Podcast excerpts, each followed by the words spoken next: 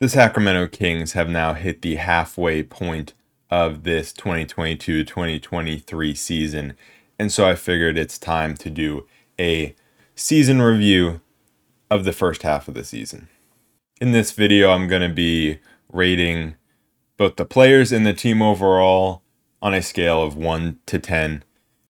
The first rating I will give is to the beam. The beam gets a rating of 100 out of 10 because the beam has been the key to success this season. Now, moving on to the actual ratings. And so I figure the best place to start is giving the overall team a rating. And I'm going to give the Kings a 9 out of 10 for the start to this season because coming into this season, it was a make or break season for this core, even though it's been such a short period of time that this core has been together. But you know, looking at the way that the contracts are, Sabonis having two years left coming into this season, the Kings had to show that this core could work together after the massive Tyrese Haliburton Domantas Sabonis trade.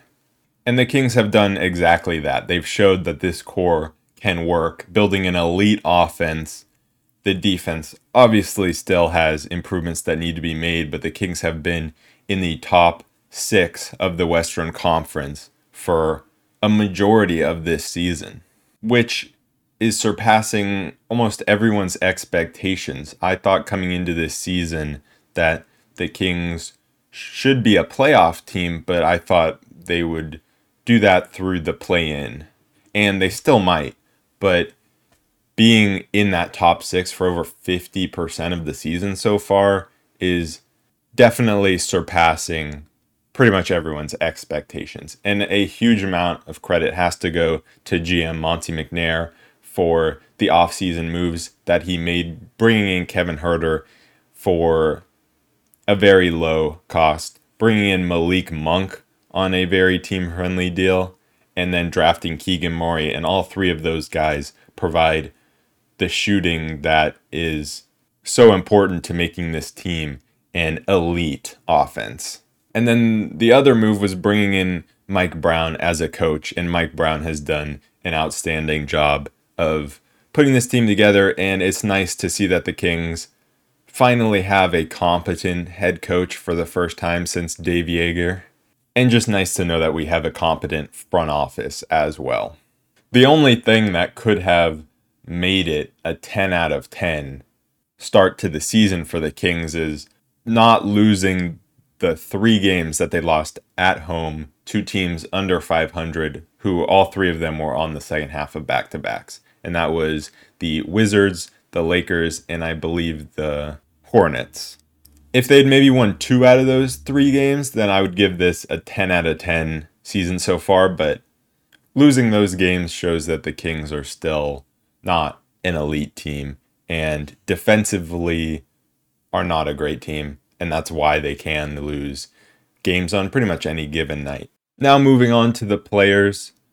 When rating the players, I'm taking into account their performance uh, and also factoring in the expectations uh, coming into the season. And that could be just my personal expectations or also their you know contract or what was given up for them in a trade.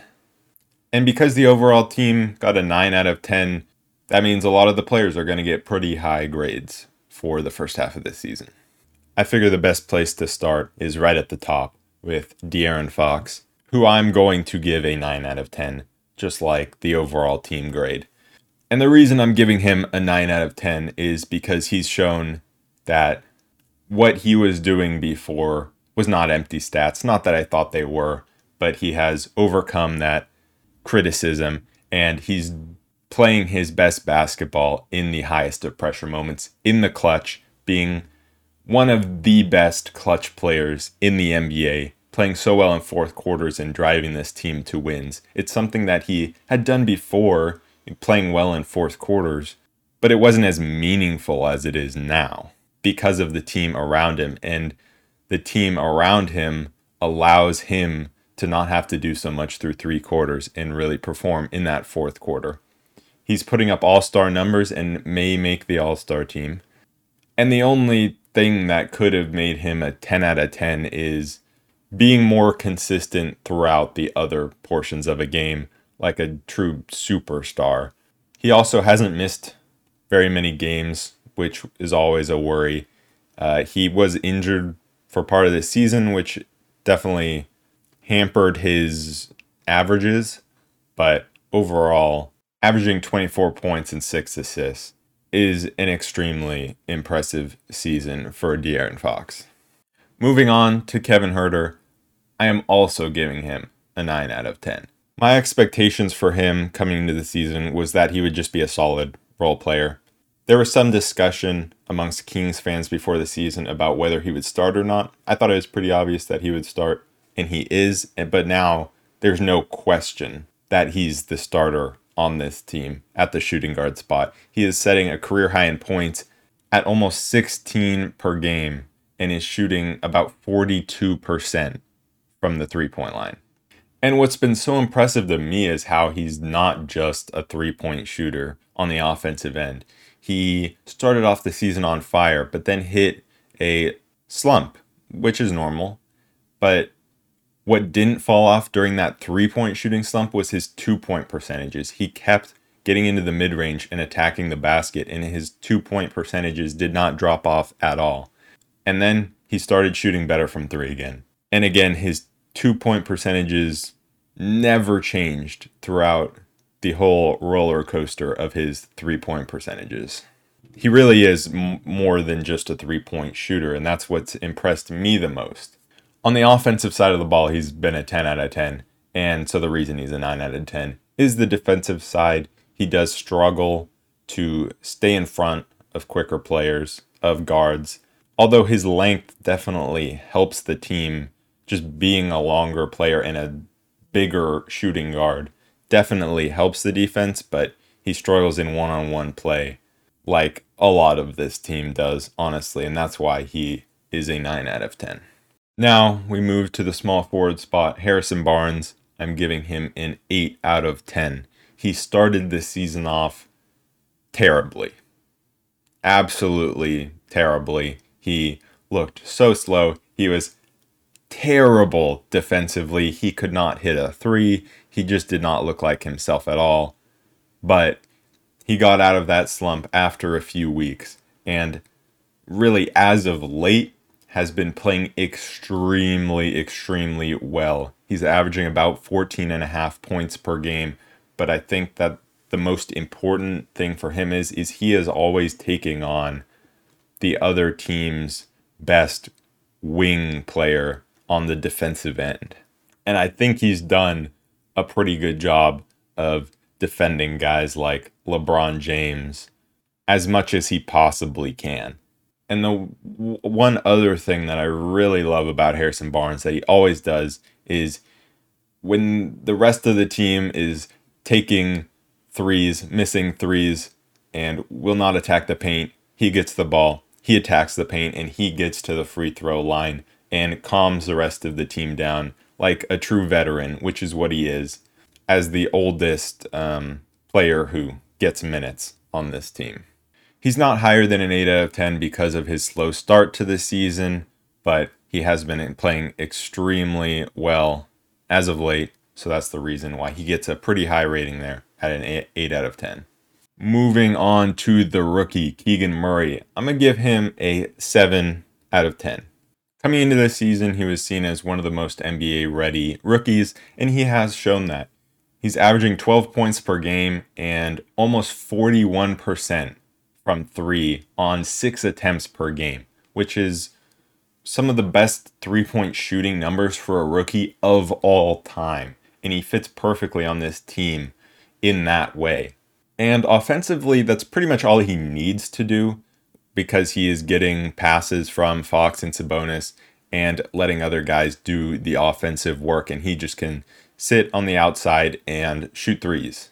The places where he lacks is off the dribble offensively.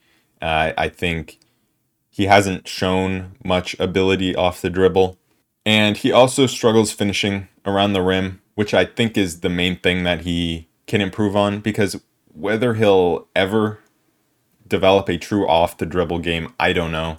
And that's going to determine whether he can be a star or whether he'll just be an extremely good kind of 3 and D role player. But finishing around the rim is definitely something he can and almost certainly will improve on. I think it's important because when you are such an elite three point shooter, you're going to get a lot of opportunities to pump fake and drive. And he has shown willingness to do that, but then he just struggles with the finish.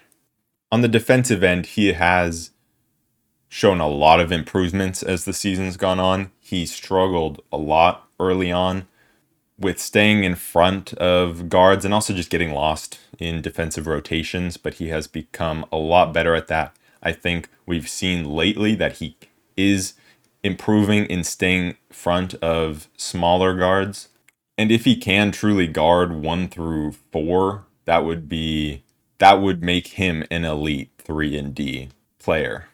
But where he needs to improve is rebounding he's not a good rebounder. Mike Brown has said this.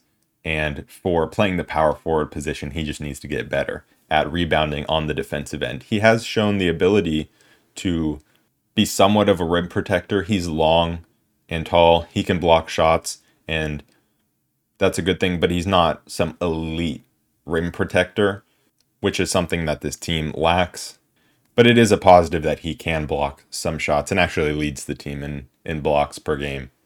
And the last player in the starting lineup, Domantas Sabonis, gets the highest rating possible. The only player that will get a 10 out of 10 in this video because he has surpassed all my expectations, been the clear best player on this team for the entire season. I mean, the guy broke his thumb and got better. How is that possible? He's averaging 19 a game.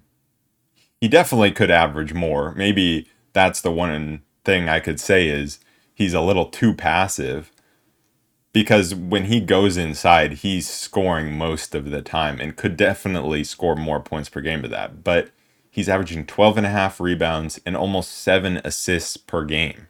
He is what makes this offense flow throughout the game. He dominates the first three quarters for this team and then is extremely important in allowing Fox to dominate the fourth quarter by setting screens and just being a threat inside that allows Fox to get open. On the defensive side of the ball, he's been better than I thought he would be. He has shown athleticism and lateral quickness, being able to stay in front of guards on switches, and he's always good in one on ones against bigger players in the post and has shown the ability to alter shots. He's not some elite rim protector, but he's a lot better than I thought he would be. I knew he was a borderline all star player. That was my expectation, but he is an all star lock and has surpassed every single one of my expectations. And in my opinion, is the biggest reason that the Kings are where they are in the standings he just never stops. He's tireless effort, plays the most minutes per game on this team because he needs to, because we don't have a good backup center, and because the team falls apart most of the time when he's not on the court. And that is why it's so important. He could have opted to have surgery on his thumb, but he said, no, I am playing through this. And like I said, has somehow gotten better with a broken thumb. Now we move to the bench. I'll start with the sixth man off the bench, Malik Monk. I'm going to give Malik Monk an 8 out of 10. He's averaging 14 points per game, 4 assists per game, and is pretty much our only offense off the bench. He is extremely energetic, brings all the energy off the bench, which is what you want in a six man, and really is the perfect type of six man that can score but also can play make a little bit. He's not a true, you know, playmaker. He's not a point guard, but he can definitely pass. And he's not a liability by any means defensively. He is quick and strong and is giving effort defensively. And the one thing that brings his rating down is his shot selection at times. He is an elite finisher in this league. But he doesn't use it enough. He takes ill advised three point shots, which is just who he is, to be honest. But if he looked to attack the rim more, I think good things would happen because he is a good passer, like I said, going to the rim and can finish in pretty crazy ways. When you look at the percentages in finishing, he does have one of the highest finishing percentages in the entire league. The next guy off the bench is Davion Mitchell coming into his second year. I'm going to give him a five and a half out of 10. And maybe that's just me having too high expectations for him. But offensively, he really doesn't do much. At the end of last season, he was scoring something like 17 a game while averaging almost 10 assists per game in like the last 10 games. And I was really hoping he would improve his three point shot and bring that playmaking in to this season. And he really hasn't. He's only averaging six points per game and only averaging 2.3 assists per game.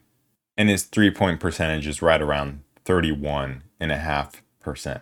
He has not made the leap that I was hoping he would make offensively, and that's why his rating is so low for me. But the obvious positive with him is his defense. He really is just an amazing defender.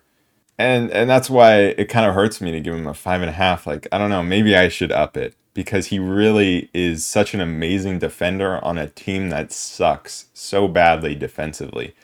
You know what? I'm I'm giving him a six and a half. Actually, I'm changing it because the Kings need defensive players, and that's exactly what he's giving them. Someone that they can put in the game at any time to stop the bleeding and guard the other team's best guard, or at times even wing player.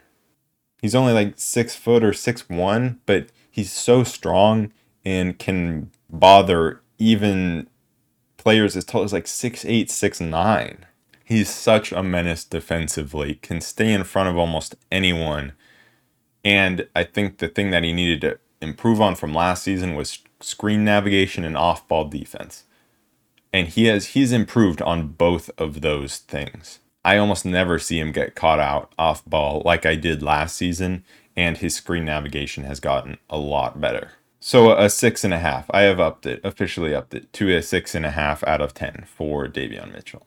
Now I will move on to the biggest surprise for me of this season, which is Trey Lyles. I'm giving him a nine out of 10. He came over in that Marvin Bagley trade for Donte DiVincenzo. He was a part of that trade. And when I saw that, I mean, everyone was looking at Donte DiVincenzo, right? no one cared about Josh Jackson or Trey Lyles coming over, and we were right not to care about Josh Jackson, but extremely wrong to not care about Trey Lyles. You could say that we arguably traded for a better player than Marvin Bagley. Definitely a better fit than Marvin Bagley at the power forward position. Trey Lyles is exactly the type of rebounder that we want Keegan Murray to be. He is one of our best, maybe our second best rebounder behind Sabonis. He gets rebounds on the offensive glass, he gets them on the defensive glass, and is not a liability defensively. And he is giving 100% effort on every single play.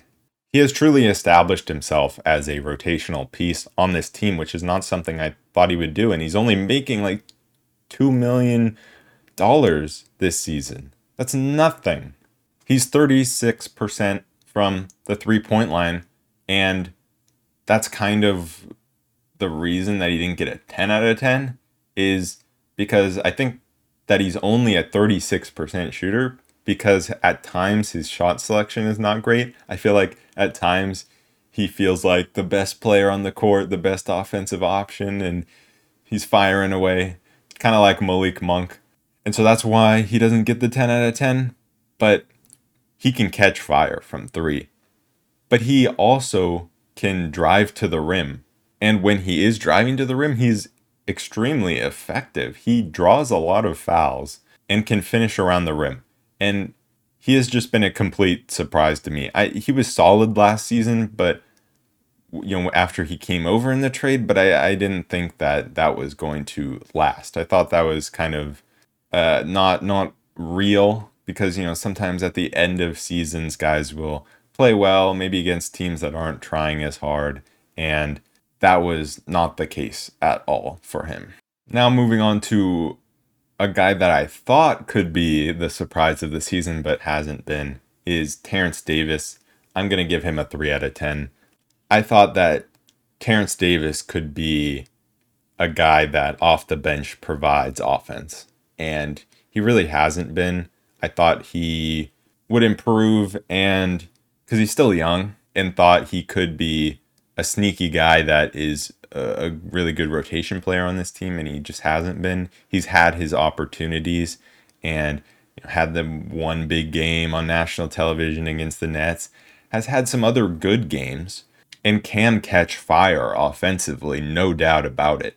But there's one point early in the season where, for a stretch of maybe two or three games, he was extremely good defensively and then was coming up and taking all the right shots, was not forcing anything, was not trying to create too much off the dribble, taking bad shots. He wasn't taking bad shots, and he was just taking the open threes. And that's exactly what I wanted him to do. Become a 3 and D player. I think that's the perfect role for him because he does have the athletic tools to be a good defender.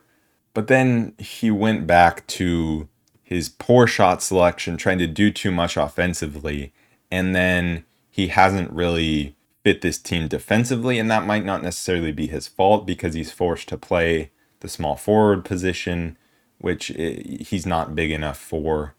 And he can definitely have mental lapses defensively. He's only shooting 34.5% from three. And again, that's just due to shot selection, I think. I feel like there is a place for him. He's had his opportunities. He can be a rotational piece on this roster but he just needs to stop trying to do too much offensively and just be that true 3 and D player in my opinion. The next player is Chimezie Metu. I'm going to give him a 7 out of 10 because coming into this season, I did not think he should get any minutes. I just didn't think he was good enough. And he's proven me wrong, and he's found a perfect role for himself. I feel like he's done exactly what Terence Davis hasn't done, and that's accept a role and try to be the best he possibly can be in that role. And that role is the role of backup center, which has been left vacant, and he took advantage. I didn't see him as a center at all coming into this season, but eh, you know he's obviously undersized, but he's made the most of the opportunity, being a solid rebounder and a solid defender, and then just getting to the dunker spot and just catching lobs, catching passes, dunking, and barely ever taking three point shots, which is the major thing with him. Before he forced up so many three point shots, and he's just not a good enough shooter for that. He can take the wide open ones late in shot clocks and definitely make them, but that should not be the main thing that he's doing. And so he's adapted, stopped taking as many three point shots, and just dunk the ball. He has been in and out of the rotation at times, but I think he's clearly been the best backup center on this team. And then for fellow Nigerian national team player KZ Okpala, I am also giving a 7 out of 10. I'm giving him a 7 out of 10 because the expectation for him, I thought he could be a rotational player but also wasn't quite sure what he would be and like maybe he wouldn't be, but he has been a rotational player. And a player that I am a big, big fan of. And I think the only reason he's not, and I think the only reason I'm not giving him a higher rating than a 7 out of 10 is because he just hasn't had the opportunity to be in their rotation night in and night out he started the first maybe three games of the season, but then kind of fell out of the rotation and has just been really in and out of the rotation all season. But I think he gives this team exactly what they need whenever he plays. He knows his role. He knows his role is to defend the best player on the other team the best guard or wing player because he is a long, versatile defender, which is a wing defender, which is not something that this team has a lot of. And then he is not a negative offensively, I don't think. He knows his role is not to be a big offensive player. He passes the ball, keeps it moving, doesn't try to do too much. And when he is wide open for three, he will take them. And he's shooting 39% from three on the season. Obviously, not a big volume, but good en- a, a good enough volume to where that seems sustainable, mostly with his shot selection. And I think he just deserves more minutes and consistent uh, a consistent rotation spot over Terence Davis. And there have also been times when he has shown that he can dribble.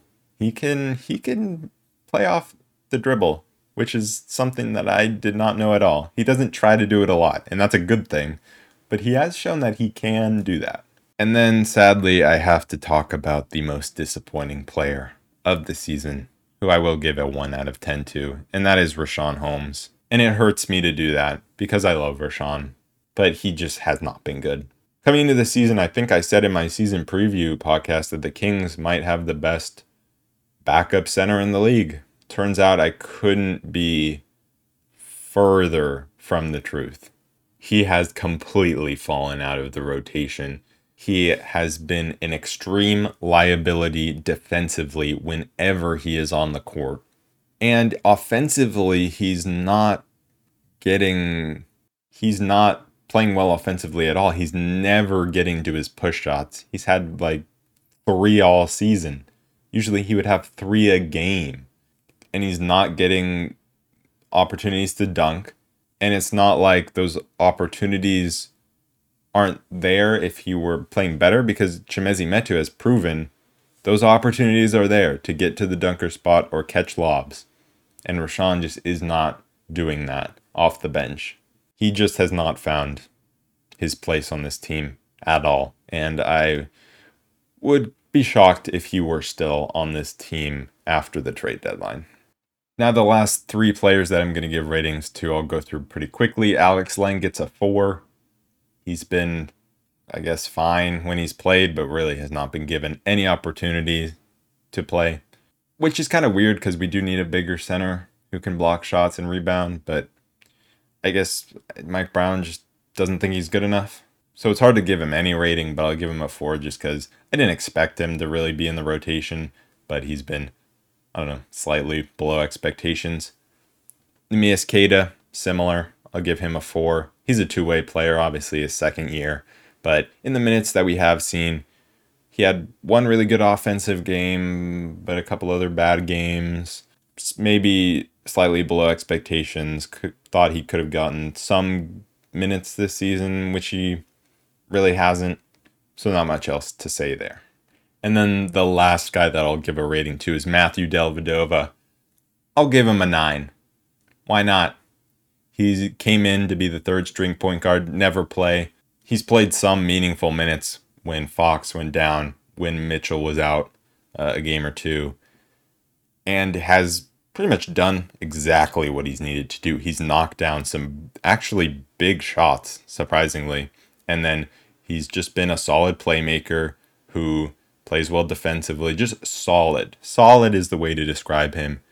Doing exactly what we needed him to do in the few times we've needed him to fill in. So he gets a nine.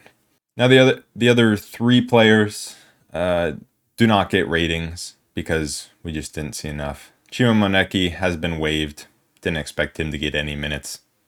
He gets a 10 for scoring two points in eight minutes. So good for him. He made his money. Uh, and now he'll probably go play in Europe or something. Uh, and then Keon Ellis, the other two way player, scored his first uh, NBA points with a three pointer against the Rockets. So that was cool, but hasn't had time on the court. And then PJ Dozier was just recently signed to a 10 day, so he does not get a rating either. That is it for the Sacramento Kings team ratings at the half point way of this season. Let me know what you think of the ratings in the comments of the YouTube video, or if you're listening to the audio version of the podcast, you can tweet at me at underscore the Royal Report. Overall, a great first half of the season for the Kings, and hopefully they can maintain the in the top six of the Western Conference and finally end the playoff drought. Light the beam, baby. Peace.